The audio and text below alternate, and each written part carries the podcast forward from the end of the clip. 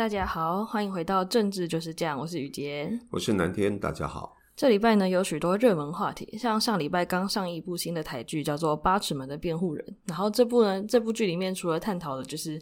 外籍移工啊，然后我们的远洋渔业的问题啊，还有一些 face 的争议，然后在这部剧里面也有一点点跟就是就是跟立法院游说有关的剧情，这边呢有一点小暴雷，如果还没有看的话，可以先跳过这一段。它就是有一段剧情是里面的法务部长在跟那个。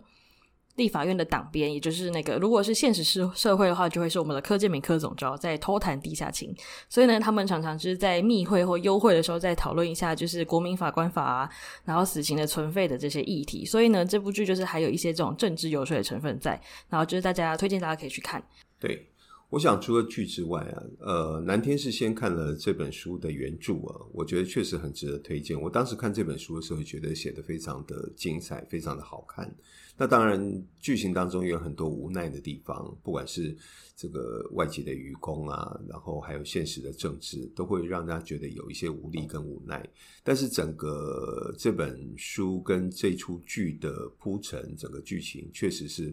我很推荐大家可以看一下，花点时间去看一下。如果你想看书原著，当然很好。那如果你想轻松一点，就是雨洁刚刚讲，那就看呃这出台剧。那最近刚刚上演，很值得大家来看一下。这也是我们今天一开始切入的一个热门话题。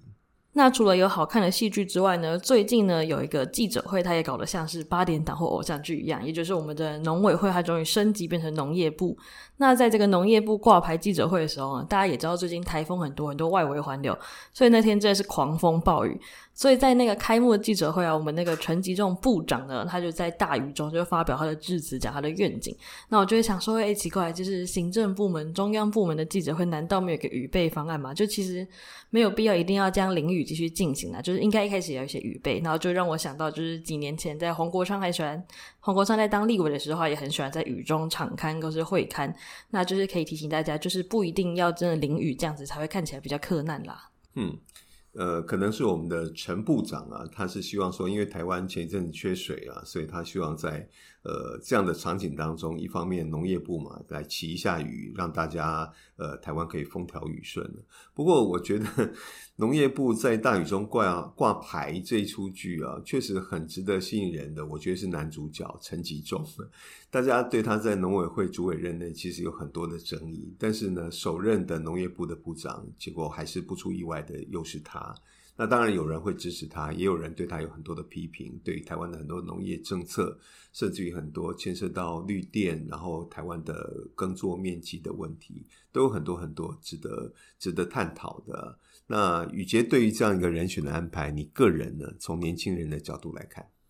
因为其实像我是一个台北小孩嘛，所以农业这件事情对我来说真的是很远很远的事情。像我其实除了搭台铁高铁之外，真的不太会看到田。就是现在可能甚至问我哪里又种什么水果，我可能都要 Google 一下，或是只能凭一些比较基础常识来判断一下，可能比较南边会有比较热带水果。所以呢，像农委会的农委会升级变成农业部，然后部长选了陈吉仲啊，就会让我想到这几年有一些政治新闻，就像是那个。中国之前因为一些政治因素或是一些防疫考量，禁止我们的凤梨世家，然后或是凤梨，然后或者是那个我们就是这几年有一些那个缺鸡蛋啊，然后是缺肉啊，然后是一些猪瘟防治的问题，就会让人家觉得说，其实农委会这几年当然也是很努力，但是还有很多做不好的地方，所以就会怀疑说，一个常常出一些农业问题上争议的人，他又继续当了部长，那有没有办法好好的带领台湾的农业进步呢？也是要让大家好好的考虑一下。对，呃，我们的陈主委，也就现在的首任的陈部长啊，其实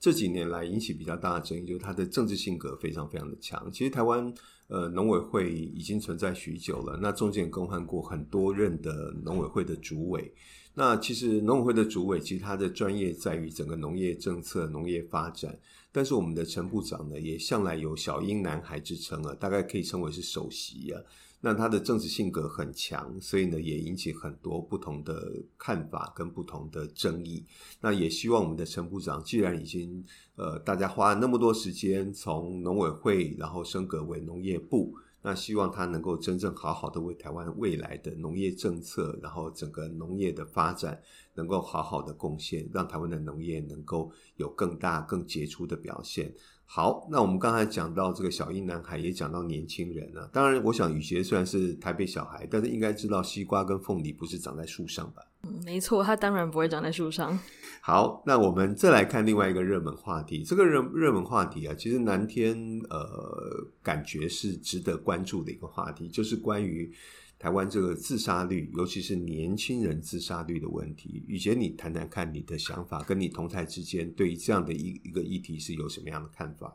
因为像前两天呢、就是八月的时候有公告一个新制，就是呢，那个在三十岁以下的年轻人，他可以免费接受三次的心理咨商。因为就是如果稍微 Google 过心理咨商的行情的话，就会知道一次至少要两千块，而且它不就像它不像感冒啊，去看医生就他开药给你，然后你吃一吃可能就喉咙不痛，然后你头就不痛。心理咨商是一个至少可能要花四到八次的一个治疗行为或是会谈行为，所以他在这个。消费上，它至少一次两千块，那你要四到八次就会是八千块到一万六千块。那这个对于一个社会新鲜人来说，假如说他领三万块，那如果他要花一半的钱去咨商，那其实是一个很沉重的负担。所以后来呢，就是卫福部就开了一个这个新的方案，就是希望可以来减轻一些需要咨商的人的负担。那就会让大家想到说，就是其实这几年来呢，就是如果就是大家可以参考一下卫福部公告的一个自杀防治数据，就是台湾的。就是全世界的那个自杀率啊，其实是在降低的。但台湾，尤其是在十五岁到二十四岁之间的年轻人，就是俗称的可能就是高国中生，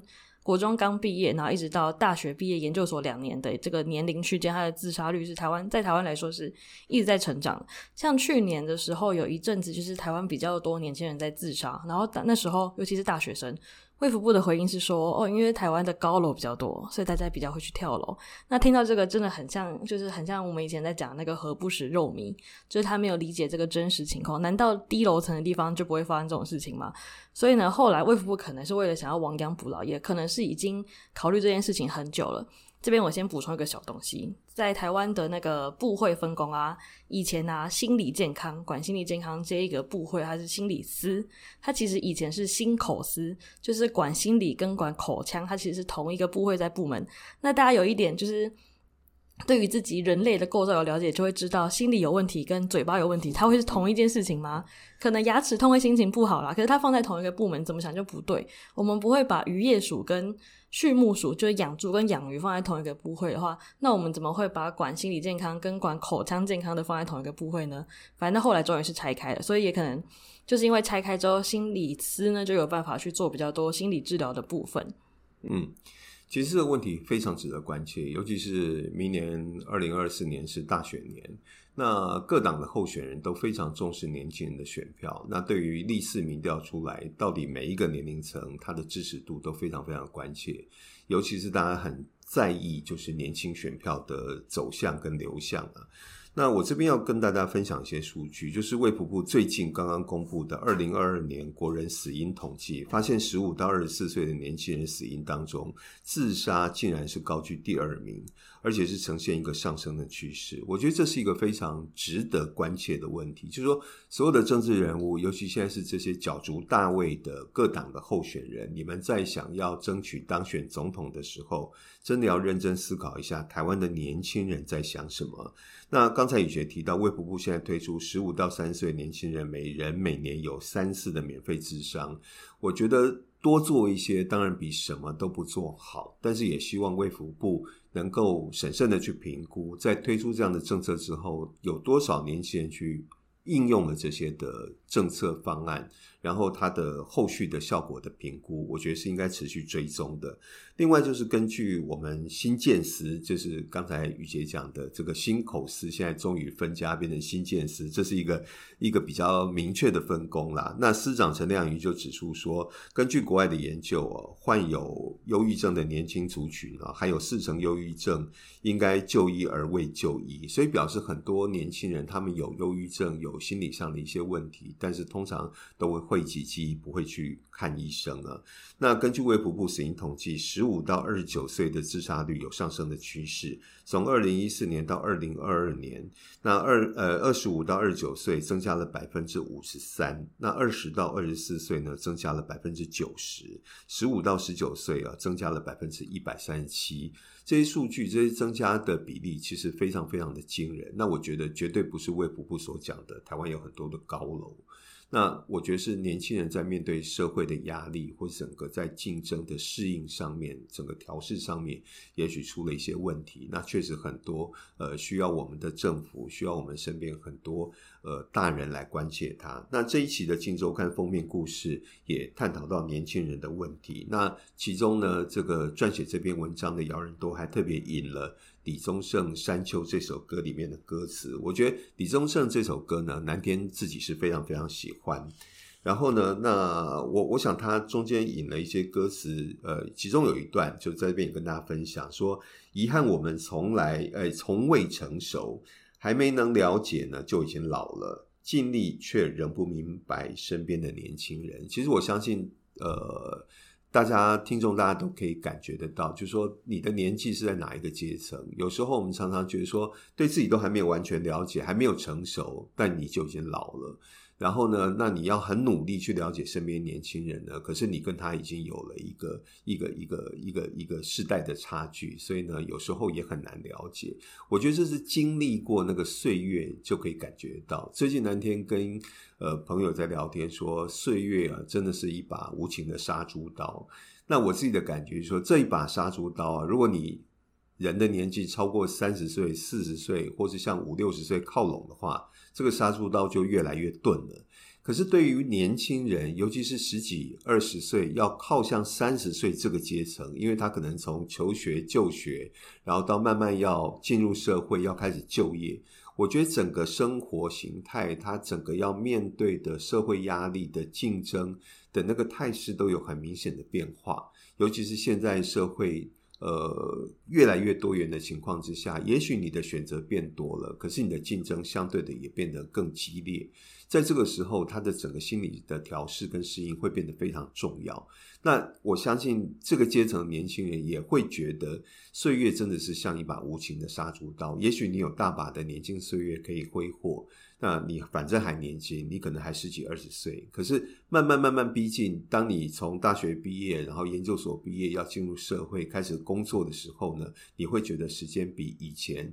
在你成长阶段的时间每一天过得更快。所以呢，这个时候有时候，呃，如果你有些事情放在心里，没有倾诉的对象，可能心理调试上就会出现一些问题，就会有一些不当的。呃，思想或是一些想法，甚至一些行为出现，那我们都很希望能够要向外求救，向外去求助。那也希望社会能够有更多关切。那这是我们今天热门话题里面谈到的第二个子题。好的，那我们待会儿呢就来谈一下这一周的政治焦点。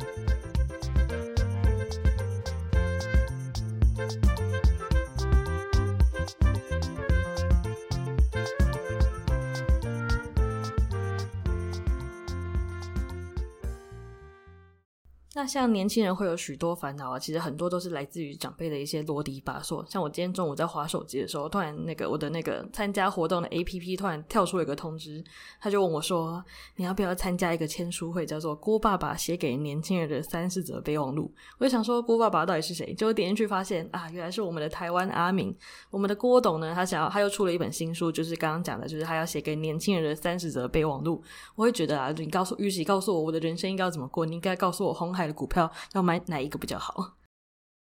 其实我觉得，光是这个新书的的书名啊，我觉得就有一点点八股。那这也让我觉得，我们的郭董，我们的台湾阿明啊，他最近很多公开的活动，当然，我想到目前为止，他并没有放弃二十年中的大选之争啊，他还非常努力的想要突出自己，然后希望呃选民能够给他一个服务的机会。但他的公开活动的 slogan，然后包括这本书的书名，都让蓝天觉得非常的八股，而且中间公关操作的斧痕真的非常非常的深。那我觉得年轻人看到这样的一个三十则备忘录，郭爸爸，你要给我这样的三十则备忘录，你要说什么呢？就像雨杰讲的，你可不可以现实一点？其实年轻人可能你超过三十秒的话，这个话语或是画面。不能够抓住它，不能够吸引住它的话，大概就已经算失败了。那你给我三十折的备忘录，每一折有多少字呢？我为什么要来听你？我我看了看完这三十折，我备忘录，我就可以买到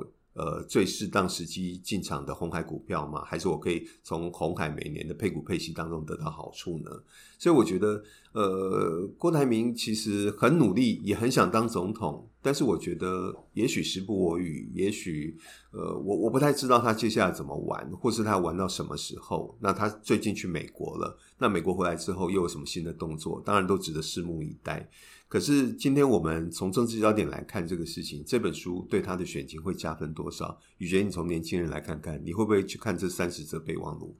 我觉得看到这三十则备忘录，我就会想到一些就是平常很喜欢碎碎念的一些欧吉桑长辈们，就会觉得天哪，你又要来跟我讲什么？会觉得看得很，就是看了就觉得很说教感很重，因为像。如果从平常就是阿明讲话的风格啊，就会觉得他很喜欢骂人嘛，然后又很喜欢说教，那就会让大家觉得说：天哪，你这么你这种行为举止，甚至还要出成一本一本书来指教大家。对于年轻人来说，可能真的是没有办法接受。他现在如果出什么郭爸爸写给年轻人的三十个致富妙招，那或许可能会有一点年轻人喜欢他。对，其实致富妙招比这个备忘录啊。大家更关切，然后更受大家喜欢，而且他最近又提出这个主流民意大联盟，我们雨洁好像要做一个梗图来把这些大联盟汇整起来啊，就是主流民意大联盟啊，然后政党轮替大联盟啊，执政大联盟啊，我想台湾现在充斥着大联盟，到底有多少？也许雨杰可以用梗图未来把它表现出来啊。那不过我觉得，当然，呃，国民党内部确实面临很大的问题，包括很多议长就是跳船要去挺郭。那未来会不会有更多？那值得观察。那对于国民党的选呃选情的冲击也很大。那我们另外一个政治焦点，我们来看一下，就是郭台铭访美的同时啊，晚一天侯友谊去访日。那访日到目前为止有什么样的新闻值得我们关注呢？玉杰。侯友宜刚去日本的时候啊，我们真的有时候很怀疑侯友宜到底有没有一些比较会想会讲话的幕僚。我们想说他现在已经有了金小刀，可是他讲话还是常常很失控。像他去日本的时候就说他希望日方可以让他们宾至如归。稍微有一点就是中文程度的人就会知道宾至如归并不是这样用的，所以就常常侯友宜会铺露出一些他其实真的没有那么会讲话的这一点，就可能会因为就是因为他以前的背景啊，因为他的工作经历，所以他就没有办法。像就是可能赖清德啊，或是蔡英文，或是一些国民党高层那样讲话，就是相对比较上得了台面，所以他每次这样讲话，让大家就会觉得天哪，你还是不要讲话好了。嗯，他其实政治历练相对是少的，尤其在政治的话语上，其实呃远远比不上赖清德这些人。那甚至我觉得比不上柯文哲。那柯文哲从政治素人，然后当选台北市长，台北市长两年下来，到目前为止，我称他为政治精算师啊。其实他在语言的运用上，充分的展现他的性格，然后呢，又能够抓住呃，可能这个不管是年轻人，或是他想传递的对象的心里所想要的。所以呢，在这两个人前面呢，我觉得侯友谊在这方面是很吃亏的。但是，就是我讲的，侯友谊，你应该善用国民党在过去的执政经验里面，你所累积对于整个国家愿景的一些政策目标、政治方向。那也善用你身边适合作为对外发言的人，不必凡事由你来发言。有时候，总统不是演员。那台湾也许不需要那个泽伦斯基这样的一个总统，但是你可以做好事情，而且你过去的竞争背景，有时候就会让你在这些政治表现上是比不上别人的。但是选举未必只是看你的秀，有时候要看你的实质内涵。你到现在为止，距离大选只剩下几个月时间，你能不能提出一些能够让人家觉得耳目一新，甚至觉得期待的一些未来的政见、国家的愿景方向，我想是很重要的。好的，那看完政治焦点之后，我们待会儿就来做二零二四年总统大选的观测评分。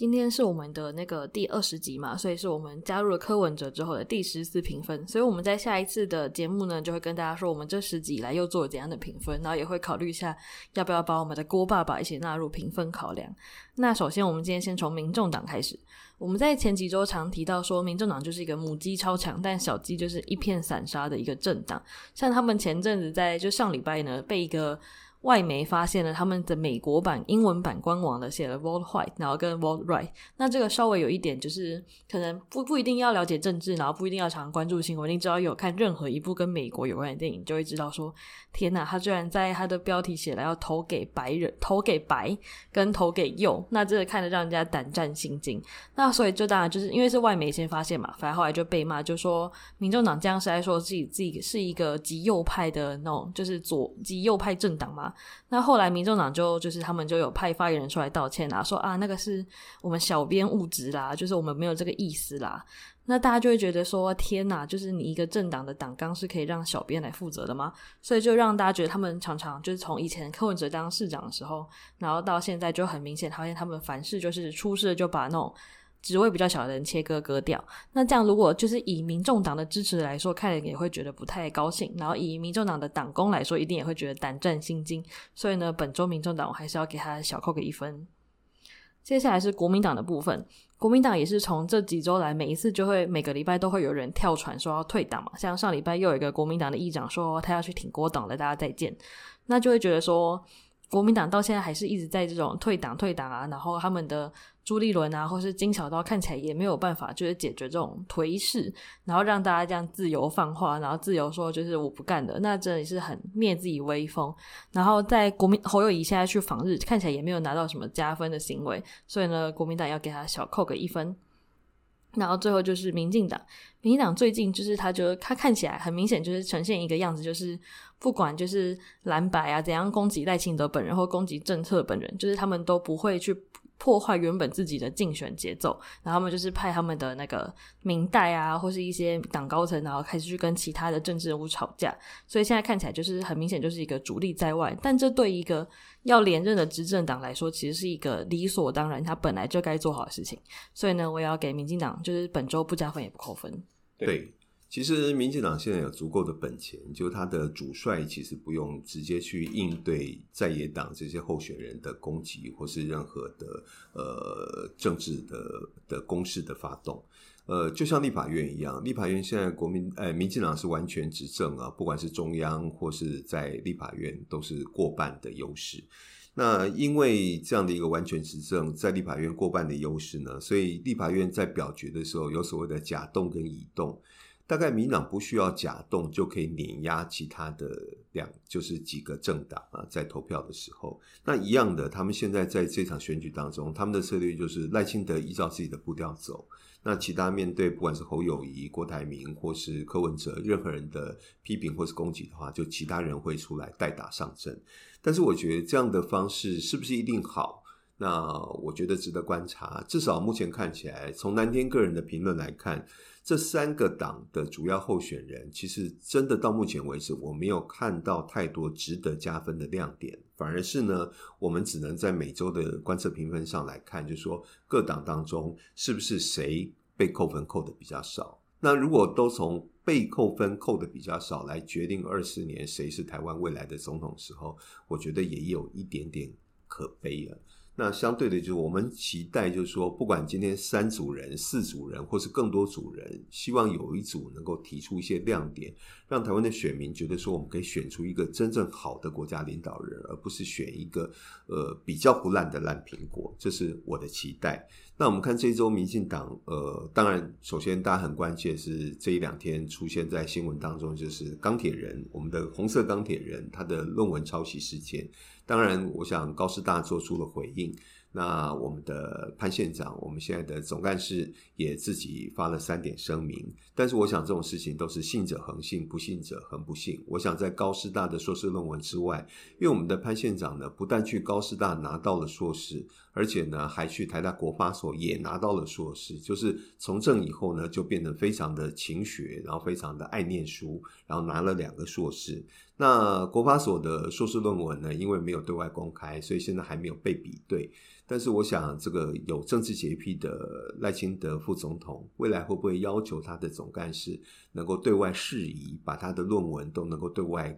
公开，然后希望大家用一个客观然后一致的标准来去做评鉴。我想这个当然值得未来观察。另外就是，呃，陈吉仲，陈吉仲当然我们的首任的农业部长。这样一个人事任命，对于民进党政府，甚至于对赖清德要选下一届总统，是不是加分？我个人是持保留。所以这一周的民进党呢，我给他扣一分，就是说看不到加分的亮点，反而是一些人事上的问题，呃，会让大家觉得好像看不到太多很美丽的愿景跟希望。那至于国民党呢，还是一样的一句话，就是你不管两组三组。蓝白合不了，然后呢，自己非绿里面呢也整合不了。我觉得这场选举只会越来越辛苦。那侯友宜会越走，大概就是你永远会面临到很多人想要跳船，很多人想要弃船，小鸡越来越紧张。然后你一直告诉大家后后做代志，然后呢按照自己的步调走。那距离选举投票日越来越近的情况之下。你能够怎么样挽回颓势？我觉得已经到了要先底牌、要亮牌的时候了。所以目前蓝营的态势呢，非绿的态势，我还是给他扣两分。那民众党的问题，我觉得会越来越严重。就是当你内部的实力不够强，而你要去打这么一大场仗的时候，你只会越来越凸显你的不足，然后会捉襟见肘。所以呢，民众党的部分我也给他扣两分。那这是我们这一周的观测评分。那下一周呢，我们会公布前面这十集我们的评分的加总。同时呢，就像宇杰刚刚讲的，我们的阿明、我们的郭董是不是要参选到底？这一趟美国回来之后呢，我们会审慎的评估，然后考量要不要把它列入观测评分的第四组候选人。那今天节目就到这边，要跟大家说再见了，拜拜，谢谢大家。